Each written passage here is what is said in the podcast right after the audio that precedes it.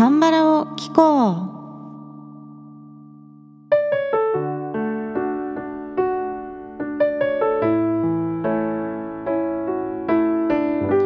皆さんこんにちは。アンニョンハセヨ風花です。前回のトーク会の後にリスナーさんからインスタやツイッターで温かいメッセージをいただきまして本当にありがとうございました。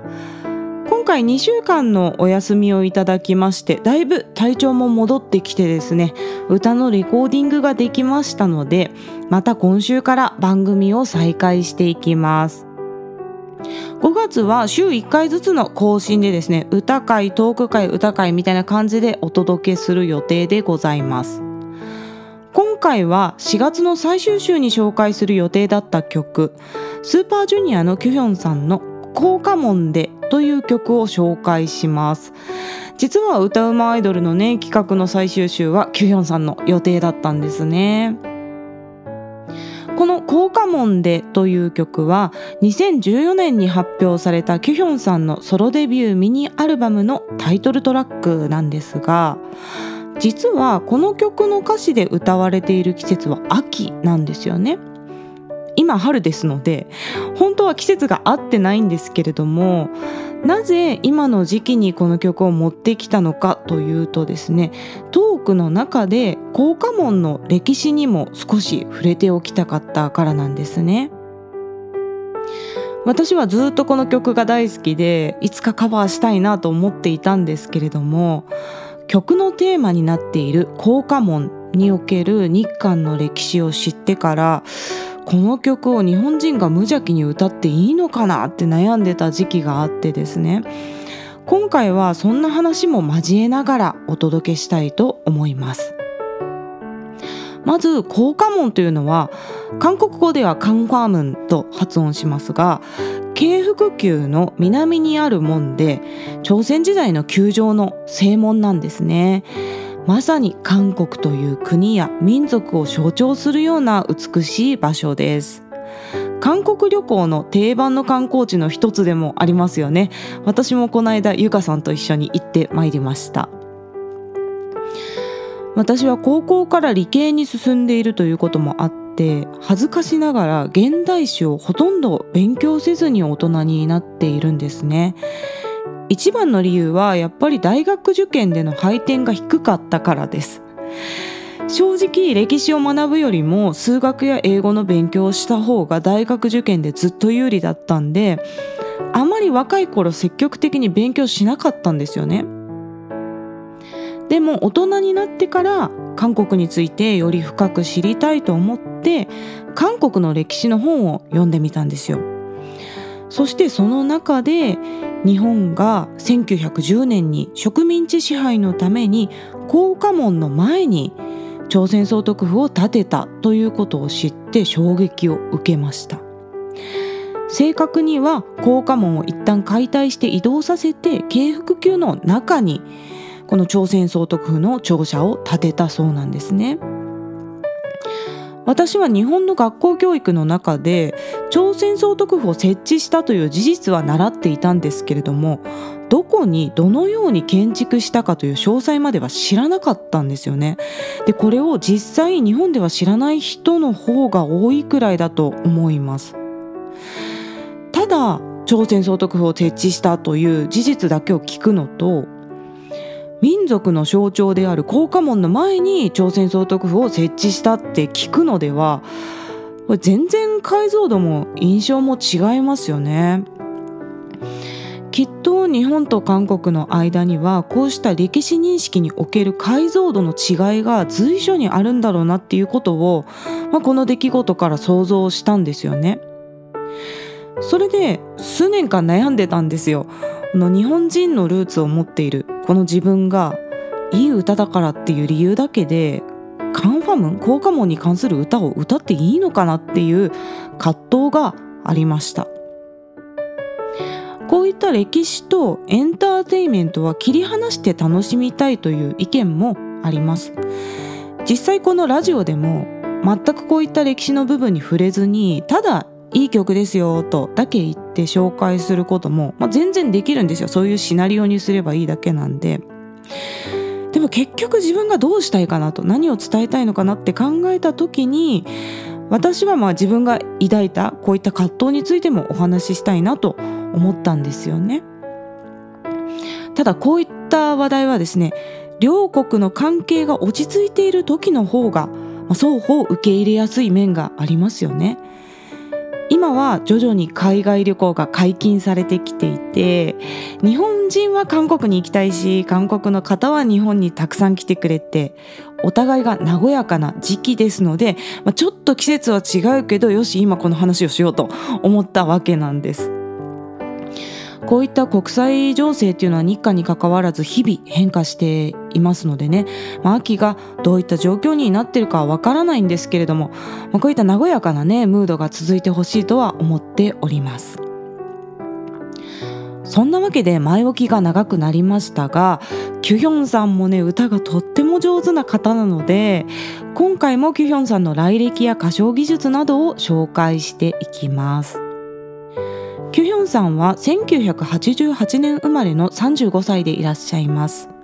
アイドルグループスーパージュニアのメンバーでありソロ歌手ミュージカル俳優としても活躍されています。キュヒョンさんのボーカルの特徴は何と言っても柔らかさだと思いますね。天性のやさおボイスと思います。やさおっていうのは優しい男性のことですね。いわゆるミックスボイスといって地声と裏声が混ざったような柔らかい響きで発声できる音域がとても広いという特徴があります。低い音から高い音まで響きの印象を変えることなく発声できるんですね。で普通は低い音から急に高い音に移行するようなフレーズだと高い声を出す時に声帯をギュッと締めてしまって高音の響きがきつくなりがちなんですけれどもキュヒョンさんはそういうことがないんですよ。非常に滑らかに低音から高音に自由に移行することができます。なのでキュヒョンさんが歌ってると簡単そうに聞こえるんですけれども実際に歌ってみると聴いている印象よりはるかに難しいっていう曲が多いですね。キュヒョンさんは優しい歌声から韓国ではソンシギョン学科の歌声とも呼ばれているそうです。キュヒョンさんはデビュー前からソンシギョンさんのファンだったそうですね。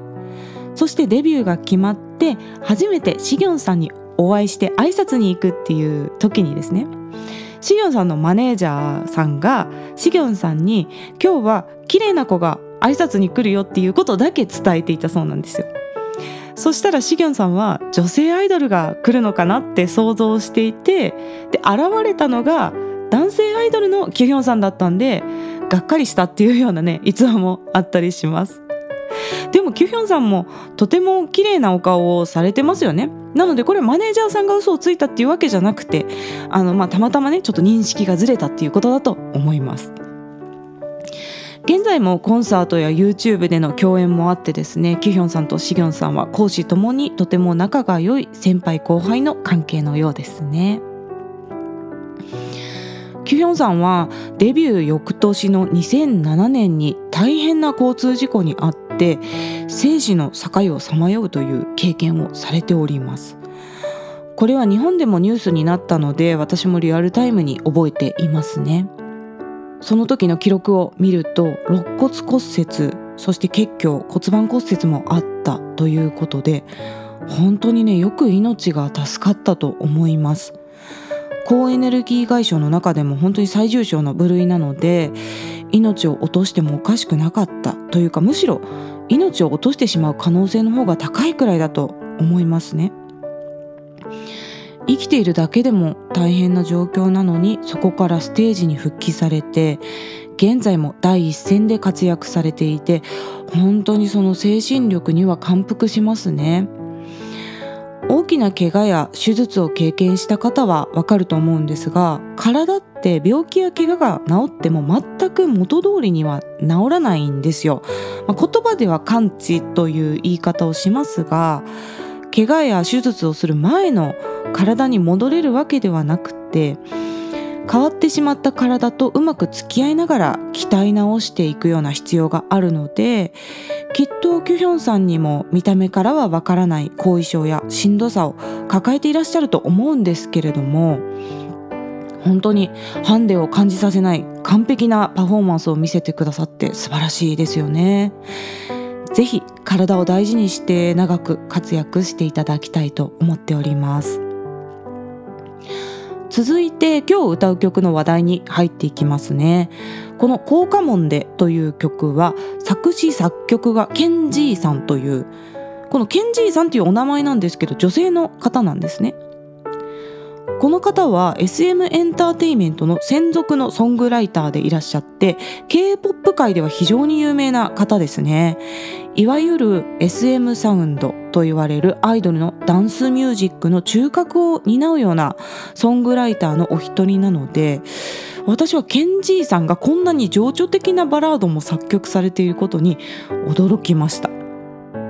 歌詞の内容は、ま、別れを回想して2人で行った思い出の場所効果門をぶらついているような内容です。では歌詞を紹介していきますね。まず A メロの部分です。 넌어땠는지君はどうだったのかな아직여름이남아まだ夏が残って왠지난조금지쳤던하루강화문가로수은행잎물들때効果門の街路樹のイチョウの葉が色づく頃クジェや고개를들었었나ばようやく顔を上げたみたいだ という A メロから始まります。そしてこの効果門の街路樹というのはどこの街路樹なのか問題。というか、まあ、別に問題にしなくてもいいんですけれども、マニアはねすぐこういうのが気になっちゃうんですよ、まあ、どこの景色のことを歌ってるんだろうっていうね。で現在効果門の目の前っていうのは広大な広場になっていますのでこれは効果門のっていうよりかは京福宮の周囲の街路樹のことを言ってるのかなと思っていたんですがこのエリアでイチョウ並木が有名なスポットとして特殊郡、えー、特需宮の石垣通りトルダムギルというんですけどこの石垣通りっていう場所があります。ドラマのロケ地とかにもなっているところですね。場所はこちらが市庁駅付近なので高架門からは南側になるんですがエリアとしてはここ近いんですよね。で韓国語の先生曰くこの特需級の石垣通りを恋人同士で歩くと別れてしまうっていうジンクスがあるそうなんですよ。もしかしたらこの歌詞にそういうニュアンスが込められているのかもしれないですね。では続いてサビの歌詞です。 오늘바보처럼今日もバカみたいに그자리에서있는거야その場所に立っているんだ비가내리면雨が降ったら흠뻑젖으며びしょ濡れになって오지않는너를기다려来ない君を待っている나는행복했어僕は幸せだった그손잡고 걷던기억에その手を握って歩いた思い出にとティドラバまた振り返ってみるにがそいすかば君が立っているかと思ってという歌詞ですなんとも切ない歌詞ですよねびしょ濡れになってという表現がより切なさを強調しますよねただ実際にはあのカンファムン 効果もねアーチになってるんで雨宿りできるスポットもあるんですけれども、まあ、そういうね無粋なことを言ってはいけませんよね。あのびしょ濡れになってという歌詞で心まで濡れてしまうような悲しさ寂しさが表現されております。では曲を聴いてみてください。キヒョンさんの「効果門で」をカバーしました。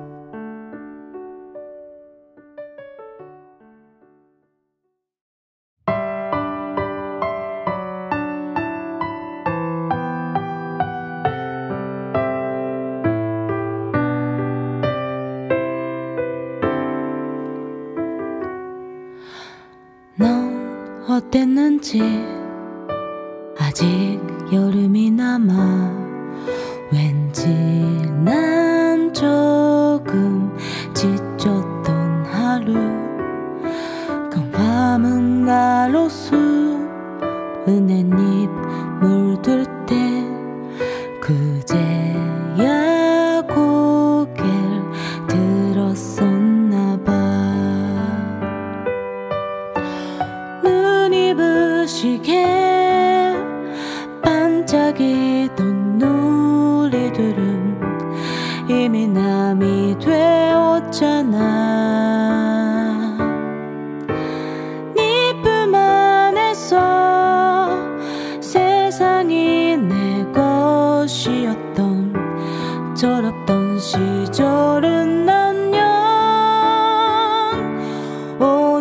바보처럼 그 자리에 서 있는 거야. 비가 내리면 흠뻑 젖으며 오지 않는 너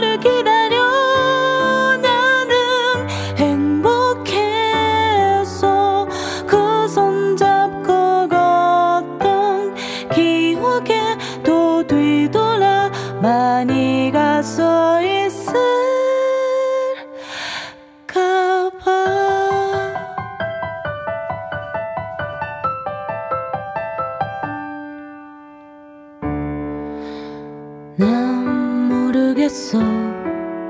세상 살아가는 게내 다른 누굴 찾는 일인지. 커피향 가득한 이 길 찾아오며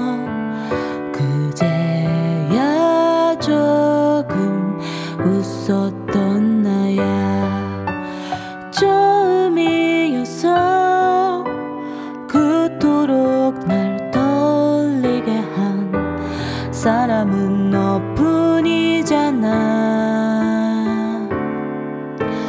누구보다 더 사랑스럽던 네가 왜 내게서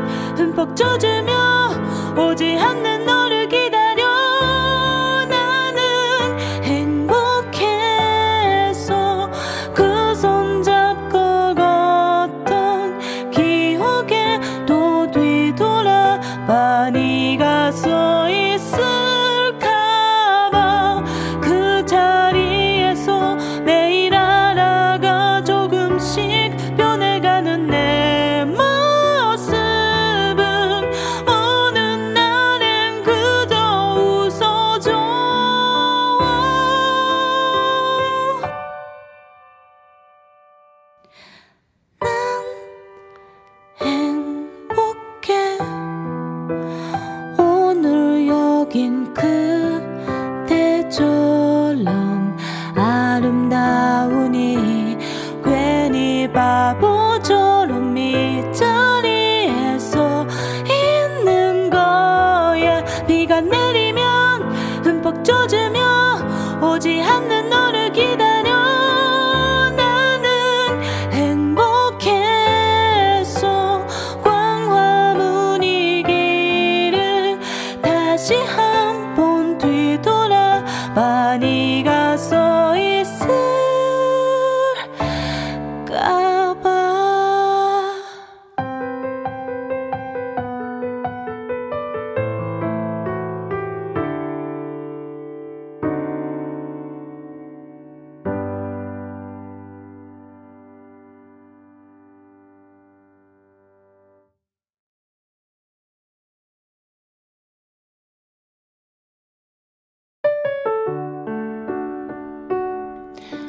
い、かがでしたでしょうか？今回のカラオケ音源はピアノ1本で作っております。キュヒョンさんはね優しく歌っていらっしゃるんですけれどもかなり音程のアップダウンが激しくて安定感を持って歌うのが難しい曲でしたね。特に B メロの部分は音域がもう1オクターブ半ぐらいあってサビも高音域と中音域を行ったり来たりするようなメロディーラインなので聴いている印象よりも歌ってみるとだいぶ難しかったです。えまだ今回ね紹介した他にもソロ歌手として活躍されているアイドルの方はたくさんいらっしゃいますのでまた若い方の歌も徐々にカバーしていけたらと思っております。個人的にはちょっとアイドルは疎い分野なのでぜひリスナーさんでおすすめがあったら教えてください。今日 YouTube に歌ってみた動画が上がります。YouTube の方は韓国語歌詞を動画内に表示しております。その他の外国語字幕は YouTube 字幕でお楽しみください。概要欄の質問箱からメッセージや質問リクエストなどぜひ気軽に送ってください。日本語でも韓国語でも英語でも大丈夫です。YouTube のコメント欄でも受け付けております。ではまた次の放送でお会いしましょう。さようなら。